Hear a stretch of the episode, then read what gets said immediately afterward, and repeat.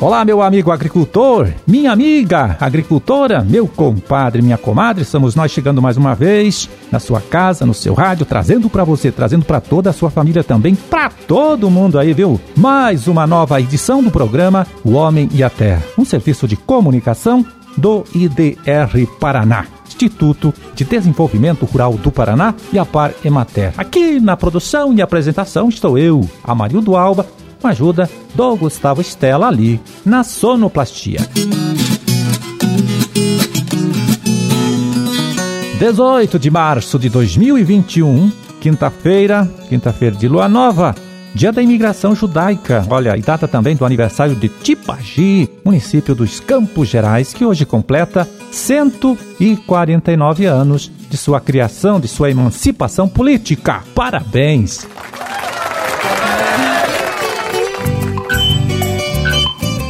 E olha só, neste mês de março, começa a vencer o prazo dado pela Anvisa, Agência Nacional de Vigilância Sanitária, para que o produtor use o herbicida paraquat que ainda tem lá guardado em sua propriedade. O próximo dia 31 é a data limite, então, para o uso deste produto nas culturas do milho, do feijão e dos citros. Isto aqui para a região sul do Brasil.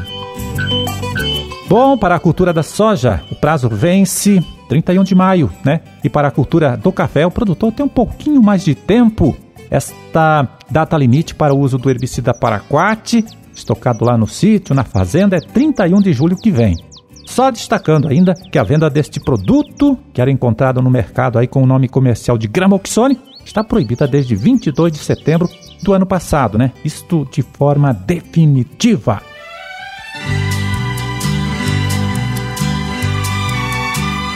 É, e agora quem chega aqui, olha, para falar com a gente é o agrônomo, extensionista Eduardo Augustinho dos Santos, coordenador estadual do projeto Fruticultura, aqui do IDR Paraná. Ele que, para marcar o Ano Internacional das Frutas e Hortaliças, criado aí pela Organização das Nações Unidas, a ONU, hoje vai falar sobre a cultura do mamoeiro. Fala, Eduardo. Vamos conversar essa semana sobre o mamão. A gente é um grande importador dessa fruta a nível de Brasil, né? Nós compramos praticamente todo o mamão de fora. Existem algumas iniciativas de produção no estado do Paraná, na região aqui noroeste, né? Concentra na região do Morama, região de Nova Esperança, região aqui de Maringá, mas o cultivo comercial ainda é muito pequeno, muito incipiente, porém já temos um grande mercado consumidor. É uma fruta extremamente saborosa, é rica em fibras, tem nutrientes, tem licopeno, vitamina A, vitamina E e vitamina C. Então é uma fruta é riquíssima, né, que a gente pode estar tá trabalhando. E a nível de país, o grande estado produtor de mamão é o estado da Bahia, né? Logo em seguida o Espírito Santo, né? Paraná ele produz muito pouco, né? Mamão, ele tem 75 hectares de mamão. Né? Você pega a Bahia tem 9 mil hectares, o Espírito Santo mais de 6 mil hectares, né? E a produtividade ela é muito variável, né? Você pega os grandes estados produtores produzem 40, 50 toneladas. Aqui em Nova Esperança nós tivemos produtor produzindo 200 toneladas, as quatro vezes a média nacional.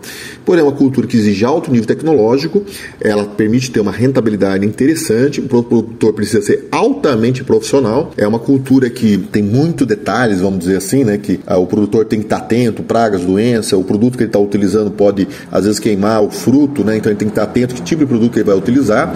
E você veja, o Brasil ele produz, ele tem 26 mil hectares de mamão é, e mais de um milhão de toneladas né, produzido por ano, né, uma média de 40 toneladas por hectare, né, que nos permite ver que é uma cultura que exige é, um nível tecnológico muito bom, você precisa estar tá atento, né? E o Brasil hoje é o segundo é, maior produtor de mamão do mundo, uma cultura que destina também ao mercado exportador, são produtores extremamente profissionais, é né, uma cadeia muito dinâmica do mamão, né? E aqui o estado do Paraná, a cultura vem como uma alternativa de renda ao agricultor, que usa tecnologia, que adota a tecnologia, e para o consumidor paranaense é uma fruta mais próxima de cá, então permite ter um consumo de uma fruta melhor. Então quando ela consome esse produto produzido localmente, é, permite ter uma qualidade nutricional melhor, porque colhe mais maduro, mais próximo do ponto ideal de colheita. Quando você faz colheitas muito distantes, né, uma planta, mesmo sendo uma planta climatéria, que é uma mão que você colhe verde, madura, né, e ainda mantém esse sabor, mas não temos um sabor como um, esse produzido mais próximo da gente. Então é uma fruta que tem um grande potencial aí de consumo nos próximos anos e avanço. Muito bem, Eduardo, obrigado pela sua colaboração, pela sua participação mais uma vez aqui no nosso programa. Um forte abraço e até a próxima semana. Tudo de bom aí para vocês.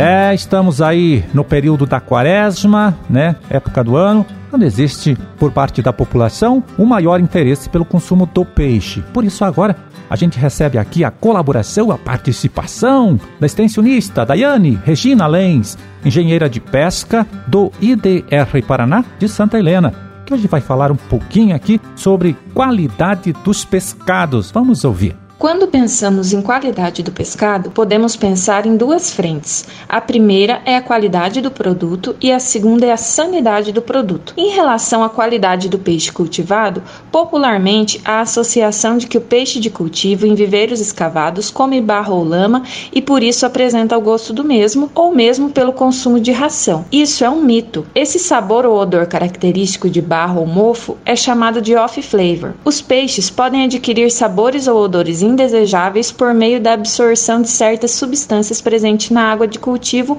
ou em alguns tipos de ingredientes utilizados nas rações. Geralmente, o off-flavor está associado ao ambiente de cultivo, ou seja, à qualidade de água, e ocorre principalmente em cultivos intensivos pelos altos níveis de arraçoamento e, consequentemente, acúmulo de nutrientes, o que favorece a proliferação de algumas algas e fungos que produzem substâncias que, por sua vez, quando ingeridas pelos os peixes são responsáveis pelo sabor e odor desagradável na carne. A maioria dos grãos, farelos e farinhas de origem animal e vegetal usados nas rações não alteram o sabor ou odor do filé dos peixes de maneira detectável pelos consumidores, embora possam causar diferenças na pigmentação e textura da carne dependendo do tipo de ingrediente utilizado e do seu nível de inclusão nas rações. Sendo assim, o produtor deve estar atento à água do viveiro, fazendo uma adequada preparação antes de iniciar o cultivo, avaliação periódica e manutenção dos parâmetros de qualidade da água e também um correto manejo alimentar. É importante também que o produtor realize a prática da depuração, que consiste em suspender o fornecimento de ração aos animais de 24 a 48 horas antes do carregamento. Isso deve garantir que o peixe chegue em boas condições ao frigorífico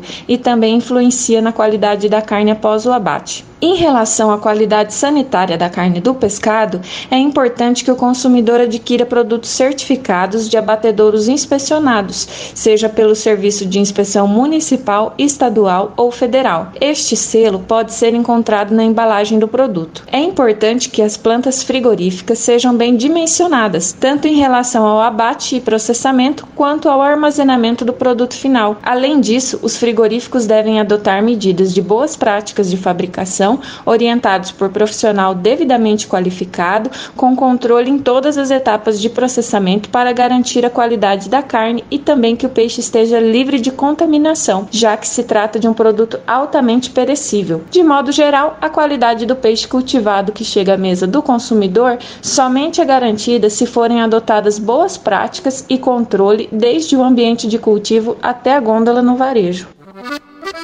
Muito obrigado, Daiane. Olha, bom trabalho aí para vocês e até uma outra oportunidade.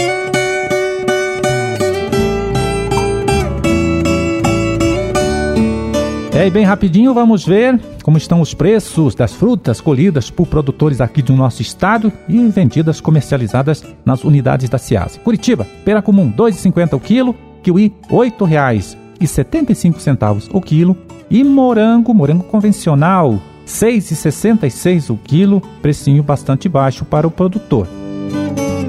Na Ceasa de Londrina, maracujá azedo, R$ 4,09 o quilo, goiaba vermelha, R$ 2,50 o quilo, abacate da variedade margarida, R$ 1,52 o quilo e banana caturra, R$ 2,90 o quilo também.